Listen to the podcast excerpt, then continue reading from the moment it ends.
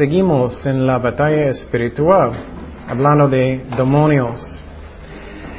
También um, eh, el hecho que ellos, ellos existen. Um, algunas personas dicen que no existen, pero Jesucristo mismo dijo que sí. Vamos a Marcos 8:38. Marcos 8:38. Entonces, ángeles existen. Y aunque eso parece obvio, muchas personas dicen que no, pero Jesucristo dijo que sí. Él dijo en Marcos 8, 38, porque el que se avergonzaré de mí y de mis palabras en esta generación adúltera y pecadora, el Hijo del Hombre se avergonzará también de él cuando venga en la gloria de su Padre con los santos ángeles. Qué interesante, ¿no? Cuando Jesús va a venir en la segunda venida, Él va a venir con los ángeles, con nosotros también, pero con los ángeles. Vamos a Lucas 12, 8. Y vamos a mirar que los ángeles están muy, muy metidos en nuestras vidas. los ángeles son muy, muy activos en la creación. Y ellos son servientes de Dios. Lucas 12, 8 y 9. Lucas 12, 12 8 y 9. Dice, os digo que todo aquel que me confesaré delante de los hombres, también el Hijo del, del Hombre le confesará delante de los que? Ángeles. Qué interesante, cuando Dios va a confesar el nombre de Ernesto, el no, creo, o el nombre de Mario, lo que sea, Él va a hacerlo en frente de los ángeles. Y dice, mas el que me negaré delante de los hombres será negado delante de los ángeles de Dios. También hablamos del diablo. Él existe. Él es un demonio, un ángel bien fuerte, fuertísimo. Y Jesús habló de Satanás. Mateo 13, 39. Mateo 13, 39. y eso es cuando Jesús estaba hablando de sembrando semillas, que es la palabra de Dios en los corazones de hombres. Mateo 13, 39. Jesús dijo, el enemigo. Entonces, Él es un enemigo. Tenemos un enemigo que la sembró el diablo. La ciega es el fin del siglo y los segadores son los ¿quién? Ángeles. Qué interesante, ¿no? Jesús hablando del enemigo del diablo. Él existe. Entonces, si tenemos un enemigo que quiere destruirnos, que quiere matarnos, que quiere robarnos, ¿crees que es muy sabio que no estamos escondidos detrás de Jesucristo? ¿Crees que es sabio que estamos jugando con tentaciones? No. Él es poquito más inteligente que yo, ¿no? Poquito más fuerte que yo, ¿no? Muchísimo, la verdad. Entonces, Él existe. También los demonios existen. Vamos a Marcos 7, 29. Marcos 7, 29. Marcos 7, 29. Entonces le dijo Jesús, por esta palabra ve, el demonio ha salido de tu hija. Entonces un demonio estaba dentro de una muchacha. Ellos son reales. Demonios son reales. Ellos existen. Y como te dije, ellos ahorita están aquí. Hay ángeles aquí aunque no puedes verlos. Hay demonios están también, si Dios permite. Y necesitamos ver que eso es la verdad. Entonces, ¿de dónde vienen los ángeles y demonios? Vamos a Marcos 8, 38. Marcos 8, 38. Entonces, en el principio, los ángeles, los demonios también, por favor apaga los celulares, por favor. Y entonces, los ángeles son santos, pero los demonios en el principio eran santos también. Dice, porque el que se avergonzaré de mí y de mis palabras en esta generación adúltera, ya leímos eso, y pecadora, el Hijo de los hombres se avergonzará también de él cuando venga en la gloria de su Padre con los que santos ángeles, santos ángeles. Vamos a Job 38, 4. Job 38, 4 al 7. Job 38, 4 al 7. Este pasaje me encanta mucho porque eso es cuando Dios finalmente estaba regañando a Job diciendo, ¿quién eres tú? ¿Quién crees que tú eres? No eres nadie. y, uh, y, Dios estaba regañándolo. Job 38, 4 al 7. Dice, ¿dónde estabas tú cuando yo fundaba la tierra? Esos, ¿Puedes imaginar que tú estabas enojado con Dios diciendo cosas? Siempre estoy pensando en una hormiga. y Dios grandísimo. y Dios finalmente contestó a Job, y dice, ¿dónde estabas tú cuando yo fundaba la tierra? Y él es, ok, ya, ya no voy a decir nada. Házmelo saber si tienes inteligencia. ¿Quién ordenó sus medidas? Si lo sabes, o quién extendió sobre ella cordel, sobre qué están fundadas sus bases, o quién puso su um, piedra angular cuando alababan todos, todas las estrellas del alba, entonces los ángeles, y se regocijaban todos los hijos de Dios. Entonces, cuando dice las estrellas, estás, hablando de los ángeles. Entonces, cuando Dios creó el universo, los ángeles estaban adorando a Dios. Dicen, ay, qué increíble es eso. las estrellas son los ángeles? Sí. sí. Y también los ángeles, ellos tienen la apariencia de luz. También Satanás. Ellos tienen la apariencia de luz. Vamos a Hechos 12.7. Hechos 12.7. Y he aquí que se presentó un ángel del Señor y una luz resplandeció en la cárcel y tocando a Pedro en el, en el costado, le despertó diciendo, levántate pronto. Y las cadenas se le cayeron de las manos. Entonces, los ángeles tienen la apariencia de luz. ¿Mm?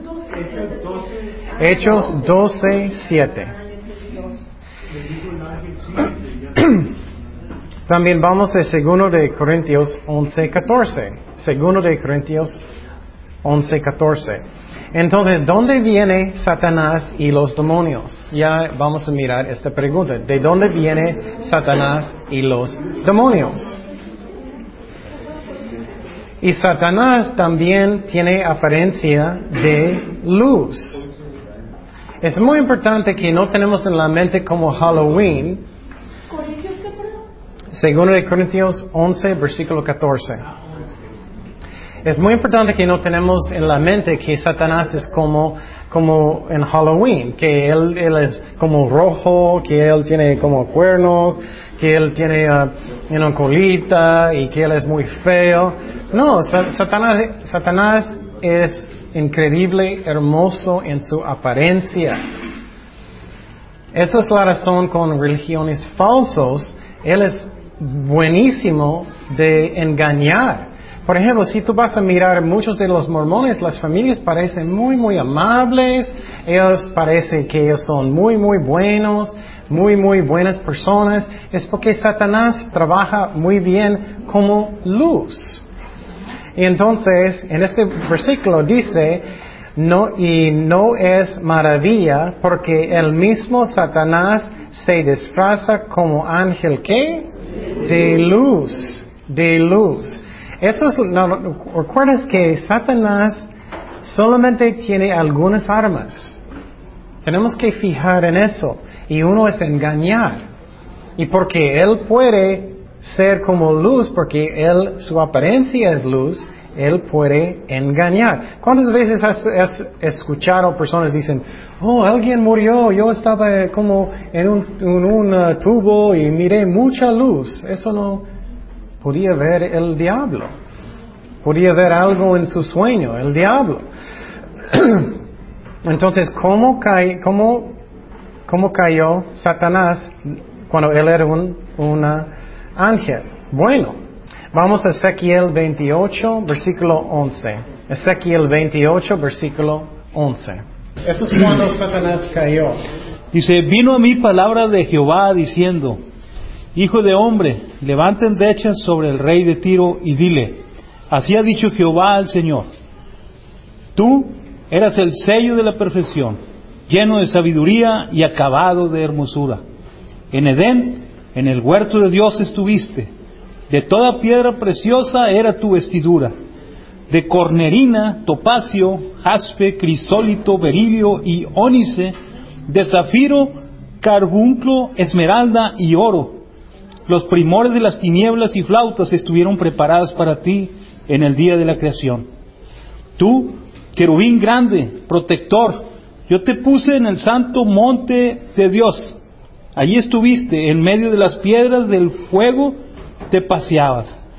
Perfecto eras tú, eras, eras en todos tus caminos desde el día que fuiste creado hasta que se halló en ti maldad. A causa de la multitud de tus contrataciones, fuiste lleno de iniquidad y pecaste, por lo que yo te eché del monte de Dios y te arrojé de entre las piedras del fuego, oh querubín protector. Se enalteció tu corazón a causa de tu hermosura, corrompiste tu sabiduría a causa de tu esplendor. Yo te arrojaré por tierra, delante de los reyes te pondré, para que miren en ti.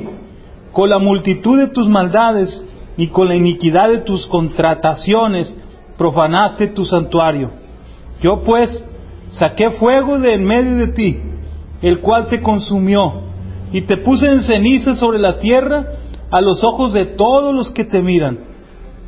Todos los que te conocieron de entre los pueblos se maravillarán sobre ti. Espanto serás y para siempre dejarás de ser. Entonces, eso es bien interesante porque eso es una descripción de Satanás antes y después de caer. Y miren lo que dice, que él era hermoso, hermoso. Entonces, Él no cambió su apariencia. Él todavía es hermoso. Aunque aquí diga que espanto. Espanto Espanto será, será, pero será. espanto en cuanto a lo que representa o espanto a su... Ok, well, bueno, esa es otra enseñanza, pero lo que va a pasar es durante la, el milenio, eh, Dios va a atar a Satanás. Y lo que va a pasar es todos van a mirarlo, ellos van a pensar, ¿cómo es posible que él era uno que, que él estaba engañando a todo el mundo? Entonces eso es lo que es, es como la gente van a mirar y, y decir, ¿era él? ¿Cómo es posible era él? Pero entonces quiero, quiero fijar en algunas cosas. Entonces el, el punto de este pasaje principal es que él era lleno, dice en versículo 12 que él estaba lleno de sabiduría, él era perfecto, hermoso. Pero lo que pasó, eh, y también está explicando que él tenía piedras, oro y todo, y algunas personas enseñan que él también era un instrumento. Algunos enseñan eso en versículo 13. Pero algunos enseñan posible él era el líder de alabanzas en el cielo. No sabemos, pero parece él era un líder de alabanzas, si su cuerpo, no cuerpo precisamente, pero como él era, algunas personas dicen eso. Y entonces, pero eso yo no sé. Solamente yo sé que él también. Bueno, entonces, también lo que pasó, y también él era un uh, querubín. Y vamos a mirar qué es eso. Él era uno de los principales, posible el más alto en el cielo, en el principio. En versículo um, 16, dice que él era un, un uh, querubín protector. Y entonces es muy interesante que él estaba lleno de, de hermoso, hermosas cosas, pero lo que pasó puede pasar con nosotros. Entonces lo que, escúchame, lo que Satanás quiere hacer, él quiere que tú caes en la misma manera que él. Él quiere que estás lleno de orgullo y que tú vas a querer como Dios. Oh, soy el jefe, soy número uno, soy, soy increíble y vas a caer exactamente como Satanás. Bueno, quiero decir algo que, que es muy, muy importante, que estoy muy cuidadoso cuando estoy enseñando. No estoy diciendo que soy perfecto, pero tomo muy en serio. Es que cuando hay silencio en la Biblia, debemos no decir nada. Y en ese aspecto, por ejemplo, en este, no sabemos, por ejemplo, si él cambió en su cara, no sabemos si algo en su apariencia cambió así, no sabemos, no dice. Entonces debemos solamente mirar lo que dice específicamente. Y la razón es porque personas pueden inventar muchísimas doctrinas y diferentes cosas y yo voy a parar y decir, yo no sé, porque la palabra no dice. Y eso puede ser peligroso que paramos. Solamente yo sé que Él es espíritu. Yo sé que ellos miraron como, como asombrados, que no, ellos, ellos no, no podían creerlo.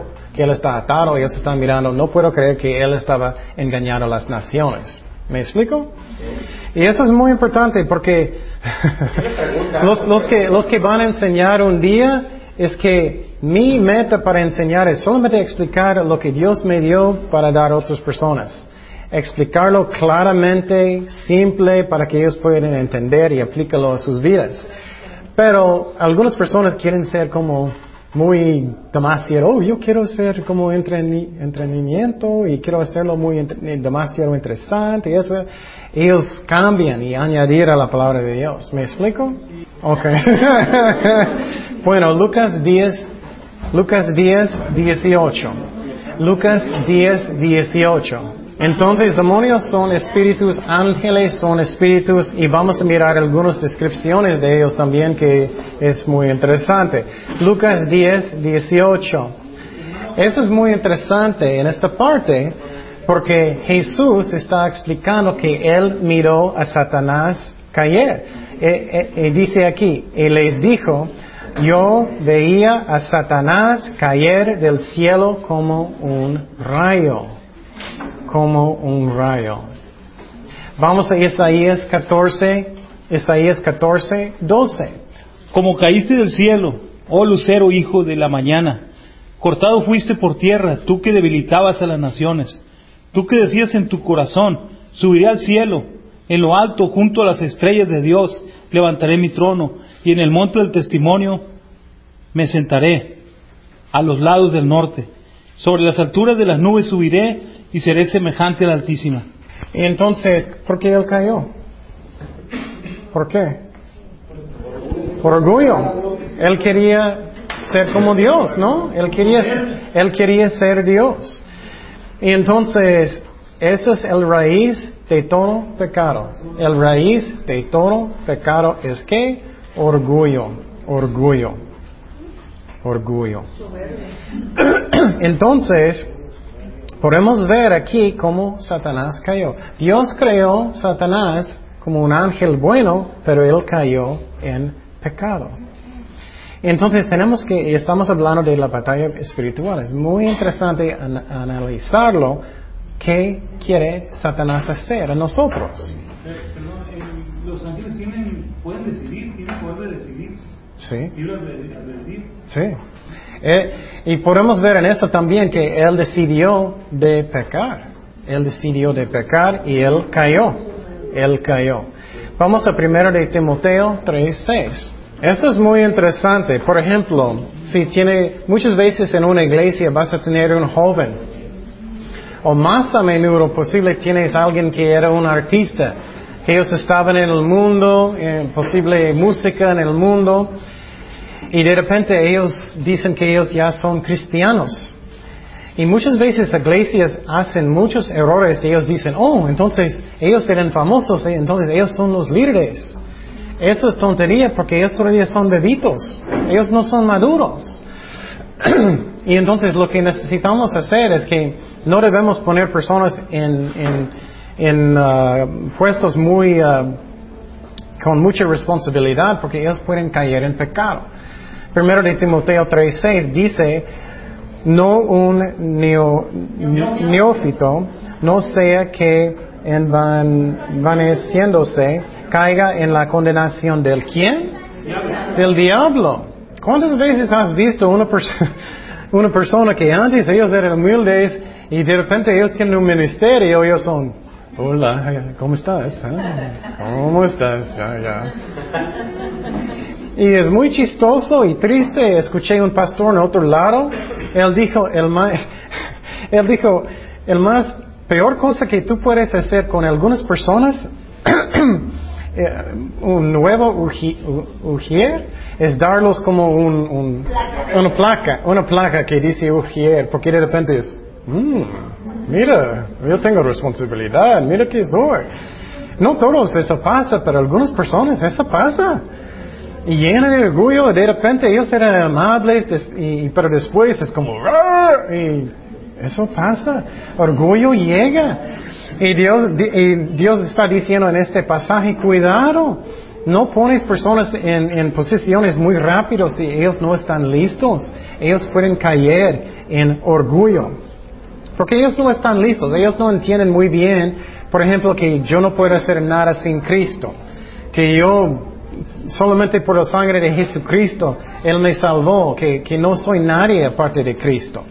Entonces ellos no están listos por la batalla espiritual también. De repente hay muchas cosas en la mente, ellos no saben cómo batallar en el espíritu, ellos pueden caer. Eso pasa mucho. También ahorita vamos a hablar de dónde vienen los demonios. Los demonios. Vamos a Apocalipsis 12, versículo 3. Apocalipsis 12, versículo 3 y 4.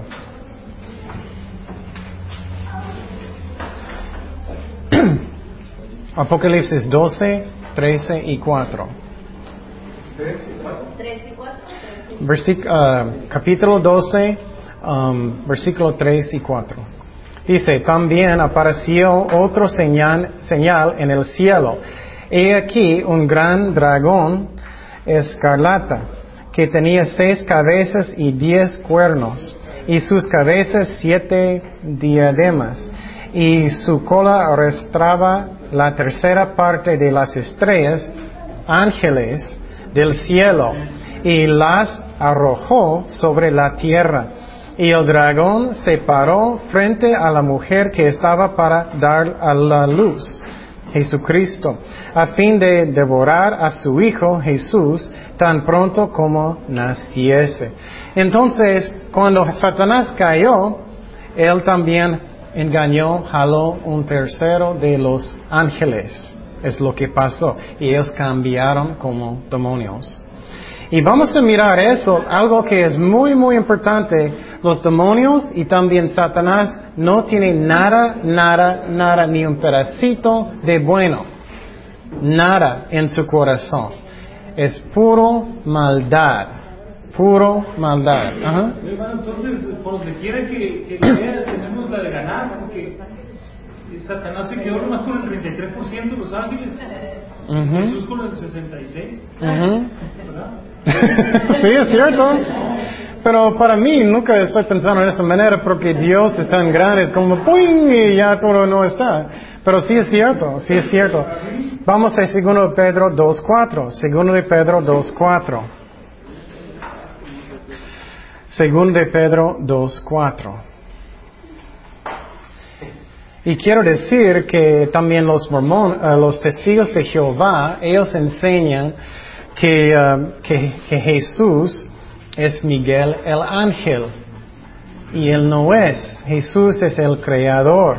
Segundo de Pedro 2.4 dice, porque si Dios no perdonó a los ángeles que pecaron, ellos cambiaron como demonios, sino que arro- arrojándolos al infierno los entregó a prisiones de oscuridad para ser reservados al juicio. Vamos también Judas 1.6. Judas 1.6. Judas 1.6. Entonces, eso es de donde vienen los demonios. Judas 1.6. Y a los ángeles que no guardarán su dignidad, sino que abandonaron su propia morada, los ha guardado bajo oscuridad en prisiones eternas para el juicio del gran día. Entonces, aprendemos eso el semestre pasado, que algunos demonios están encarcelados en el abismo. Pero tienes que escuchar los estudios de- del infierno en el semestre pasado. Pero muchos están sueltos, ellos los que están molestándonos. ok, entonces, ¿cómo, eh, cómo es la, cómo, cómo organizaron los ángeles y los demonios? ¿Cómo eh, Dios tiene eh, organizado los ángeles y también Satanás a los demonios? Vamos a aprender eso ahorita. Ok, primeramente, el tipo de ángel se llama querubín. Y entonces vamos a Ezequiel otra vez 28, 14. Ezequiel 28, 14. Entonces, antes, Satanás era un um, querubín. Él era uno. Querubín. Ezequiel 28, 14, otra vez. Dice, tú, querubín grande, protector, y te puse en el santo monte de Dios, ahí estuviste en medio de las piedras de fuego, te paseabas. Y entonces él era un tipo de ángel que se llama querubín. Y entonces este tipo de ángel es un tipo que usualmente están adorando a Dios, adorando a Dios, alabanzas. Pero algunas partes es interesante como Dios usó ellos. Otro tipo de ángel es sera- serafín, serafín. ¿Hmm? Serafín, serafín, otro tipo. Este tipo de ángel solamente está mencionado en una parte de la Biblia. Vamos a Isaías 6, 1. Isaías 6, 1. Y los serafín, ellos um, están en esta parte de Isaías, la visión de Isaías del cielo. Isaías 6, 1 al 7. En el año que murió el rey Usías, vi yo al Señor sentado sobre un trono alto y sublime, y sus faldas llenaban el templo. Por encima de él había serafines, cada uno tenía seis alas, con dos cubrían sus rostros, con dos cubrían sus pies, y con dos volaban. Y el uno al otro daba voces diciendo, Santo, Santo, Santo, Jehová de los ejércitos, toda la tierra está llena de su gloria. Y los quiciales de las puertas se estremecieron con la voz del que clamaba, y la casa se llenó de humo. Entonces dije, ay de mí que soy muerto, porque siendo hombre inmundo de labios y habitando en medio del pueblo que tiene labios inmundos, ha visto mis ojos al Rey, Jehová de los ejércitos. Y voló hacia mí uno de los serafines, teniendo en su mano un carbón encendido, tomado del altar con unas tenazas, y tocando con él sobre mi boca, dijo, He aquí que esto tocó tus labios y es quitada tu culpa, y limpio tu pecado. Después oí la voz del Señor que decía, ¿A quién enviaré y quién irá por nosotros? Entonces respondí yo, heme aquí, envíame a mí. Entonces, eso es muy interesante este pasaje, porque el uh, profeta Isaías uh, tuvo una visión del cielo y él miró um, serafín. Y es muy interesante, ellos tienen muchas alas. No es como la película, las películas cuando tú miras una arpa y solamente alas y normales. Su apariencia es muy raro, la descripción que vamos a mirar en la Biblia. Pero ellos estaban um, ayudando a Dios en, en, su trono. Y también Dios usó a los ángeles mucho. Vamos a mirar eso, es muy interesante. Dios mandó eh, uh, ángeles para ayudar a Isaías, para tocarlo, para quitar su pecado. Qué interesante, ¿no? Maestro, entonces serafín, Ser- entonces querubín y arcángeles. Los- Esos son tres tipos. Vamos tiene un orden, entonces, eh, eh, Sí, pero son diferentes tipos. Querub- Querubim es un, un tipo, serafim otro tipo. No sabemos mucho de los serafim porque es la única vez que miramos ellos en la Biblia es Isaías 6.1. Lo que ellos están haciendo en este pasaje es la única información que tenemos de ellos.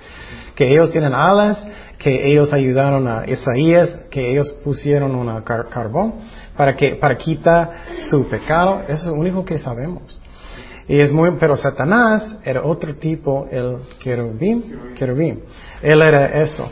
Pero vamos a mirar más de ellos. También es muy interesante, um, los uh, queru- querubín, ellos est- estaban arriba de la arca en, el templo y también en el tabernáculo como adornos. Vamos a Éxodo 25, 20. Éxodo 25, 20. Dice, y los querubines extenderán por sí, encima las alas, cubriendo con sus alas el propiciatorio. Sus rostros en uno enfrente del otro, mirando al propiciatorio los rostros de los querubines. Entonces, es la razón es porque cuando ellos edificaron el templo y también el tabernáculo, era un modelo del cielo. Esa es la razón cuando um, tú miras el templo o el tabernáculo en el Antiguo Testamento, es como un modelo del cielo, del trono de Dios. Y cuando ellos edificaron esta parte del templo, el- la arca, ellos pusieron arriba como un adorno que tenía um, ángeles arriba. Entonces es muy interesante. Vamos a Apocalipsis 4, 6. Apocalipsis 4, 6 al 8. Y esa es una descripción muy interesante y raro que, que es la apariencia de un ángel. Y delante del trono había como un mar de vidrio semejante al cristal, y junto al trono y alrededor del trono, cuatro seres vivientes llenos de ojos delante y detrás. El primer ser viviente era semejante a un león, el segundo era semejante a un becerro, y el tercero tenía rostro como de hombre, y el cuarto era semejante a un águila volando. Y los cuatro seres vivientes tenían cada uno seis alas, y alrededor y por dentro estaban llenos de ojos. Y no cesaban día y noche de decir, Santo, Santo, Santo es el Señor Dios Todopoderoso, el que era, el que es y el que ha de venir. Entonces aquí podemos mirar qué raro, ¿no? Ellos tienen oh, muchos ojos, alas, y su apariencia es muy, muy raro. Pero la razón que pensamos en esa manera es porque no estamos. Cuando vamos a estar con el cielo, en el cielo estoy seguro que vamos a estar, wow, qué santo ellos son. Es porque no entendemos porque es algo que es muy, muy diferente para nosotros. Ajá. está diciendo que son querubines. Pero la descripción es igual que la, la, la Sí, es eso, es la descripción. Sí, sí, Vamos a Ezequiel 1, 5 al 14. Y tú vas a mirar que las descripciones son muy parecidos. Ezequiel 1, 5 al 14. Y en medio de ella la figura de cuatro seres vivientes. Y esta era su apariencia. Había en ellos semejanza del hombre. Cada uno tenía cuatro caras y cuatro alas. Y los pies de ellos eran derechos y la planta de sus pies como planta de pie de becerro. Y centellaban a manera de bronce muy bruñido. Debajo de sus alas, a sus cuatro lados, tenían manos de hombre. Y sus caras y sus alas por los cuatro lados. Con las alas se juntaban el uno al otro, no se movían, no se volvían cuando andaban, sino que cada uno caminaba derecho hacia adelante. Y el aspecto de sus caras era cara de hombre y cara de león al lado derecho de los cuatro, y cara de buey a la izquierda en los cuatro. Asimismo, habían los cuatro cara de águila. Así eran sus caras, y tenían sus alas extendidas por encima, cada uno dos, los cuales se juntaban, y las otras dos cubrían sus cuerpos, y cada uno caminaba derecho hacia adelante, hacia donde el Espíritu les movía que anduviesen, andaban, y cuando andaban, no se volvían. Cuando a la semejanza de los seres vivientes, su aspecto era como de carbones de fuego encendidos, como visión de hachones encendidos que andaba entre los seres vivientes y el fuego resplandecía y del fuego salían relámpagos y los seres vivientes corrían y volvían a semejanza de relámpagos. Entonces, es muy parecido. Alas, ojos, diferentes caras. Entonces parece raro a nosotros, pero es porque no estamos en el cielo. Pero esos, ellos son los ángeles, como son. Entonces miramos los quer- querubín y serafín. Pero otro tipo de ángel son arcángeles, arcángeles. Y vamos a mirar uno de ellos ahorita y vamos a terminar.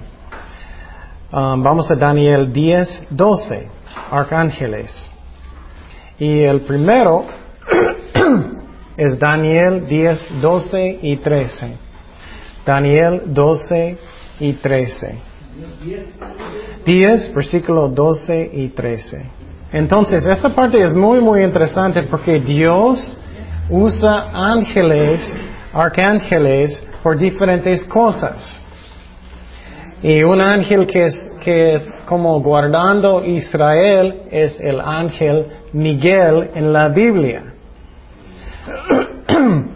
en esta parte um, vamos a mirar lo que pasa con Miguel y vamos a mirar que ellos están peleando con demonios. Es muy interesante. Entonces me dijo Daniel, no temas, porque desde el primer día que dispusiste tu corazón a entender y a humillarte en la presencia de tu di- Dios, fueron oídas de tus palabras. Y a causa de tus palabras yo he venido. Entonces, eso es muy interesante. Él empezó de orar a Dios y dice, desde el primer día Dios escuchó. Y sinceramente yo no entiendo por qué Dios permite. Pero lo que pasó es que Dios mandó un ángel para hablar con él, pero él no podía llegar inmediatamente. Ellos estaban peleando. Esos ángeles poderosos en el cielo. Es muy interesante. Seguimos en versículo 13. Dice, más el príncipe del reino de qué? De Persia. Vamos a mirar que hay demonios que están en- encargados de naciones y se, y se le opuso durante 21 días. ¿Puedes imaginar eso? Estás orando, es muy interesante, ¿no? Estás orando, quieres una respuesta de Dios y 21 días después. ¿Dónde estás, Dios? Yo no sé por qué Dios permite eso a veces, pero Él estaba peleando. Y dice, me, opuso durante 21 días, pero he aquí Miguel, uno de los prin- principales príncipes, vino para ayudarme.